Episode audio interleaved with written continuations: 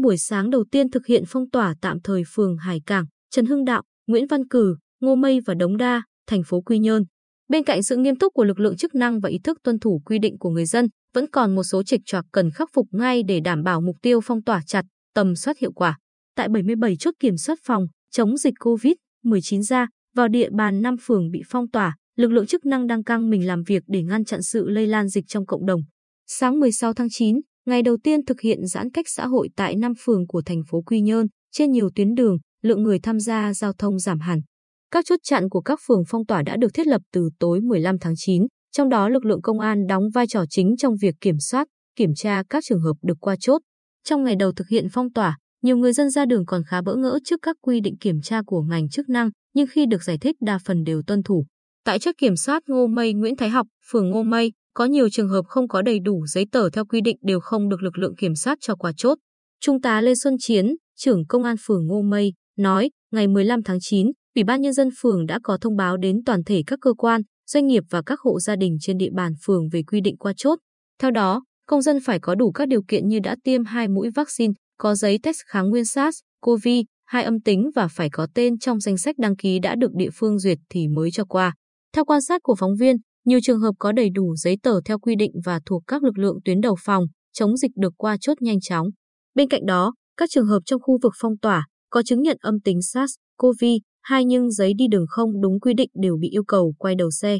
Như trường hợp anh Trần Văn Hoài, tài xế của một ngân hàng trên địa bàn thành phố Quy Nhơn, đã có giấy đi đường, chứng nhận test âm tính, nhưng không có tên trong danh sách gửi địa phương nơi đang thực hiện phong tỏa nên không được qua chốt. Trung tá Nguyễn Xuân An, trưởng công an phường Hải Cảng, cho biết trên địa bàn phường ngoài 20 chốt phong tỏa tại các tuyến đường còn có 8 điểm phong tỏa cứng vì có các ca F0. Người dân của phường được vận động ở nhà. Người lao động của các công ty, xí nghiệp, cơ sở sản xuất kinh doanh trên địa bàn phường, nếu có đầy đủ giấy tờ theo quy định thì chúng tôi đều giải quyết cho qua chốt. Được biết, để đảm bảo tình hình an ninh trật tự tại các khu vực thực hiện phong tỏa, Công an thành phố Quy Nhơn đã chủ động tăng cường lực lượng về các phường đang thực hiện phong tỏa. Đại tá Phan Sáu, trưởng Công an thành phố Quy Nhơn, cho biết ít nhất mỗi phường được tăng cường 8 đồng chí để thực hiện nhiệm vụ kiểm soát ngay tại các chốt của từng phường. Thông tin từ Trung tâm Y tế thành phố Quy Nhơn cho biết, tính đến hết giờ làm việc sáng 16 tháng 9, trên địa bàn 5 phường phong tỏa tạm thời đã thực hiện 19.970 test nhanh. Khâu tầm soát trên diện rộng đã diễn ra khẩn trương,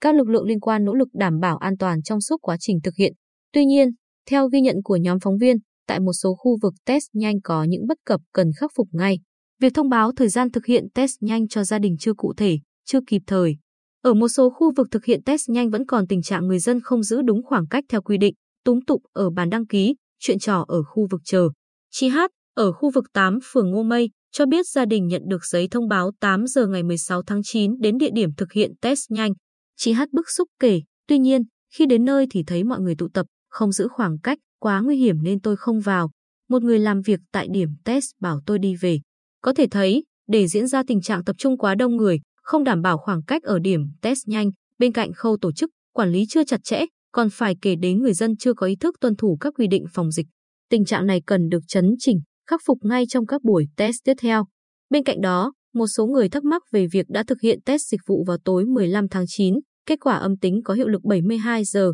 Có nơi nói phải test lại tại khu phố, có nơi nói không cần, gây khó khăn cho người dân. Về vấn đề này, Giám đốc Trung tâm Y tế thành phố Quy Nhơn Trần Kỳ Hậu nói rõ, tình hình dịch phức tạp, diễn biến nhanh chóng, rất dễ lây lan. Do đó, lãnh đạo thành phố chỉ đạo phải thực hiện xét nghiệm tầm soát đối với tất cả những người trong địa bàn phong tỏa kể từ 0 giờ ngày 16 tháng 9,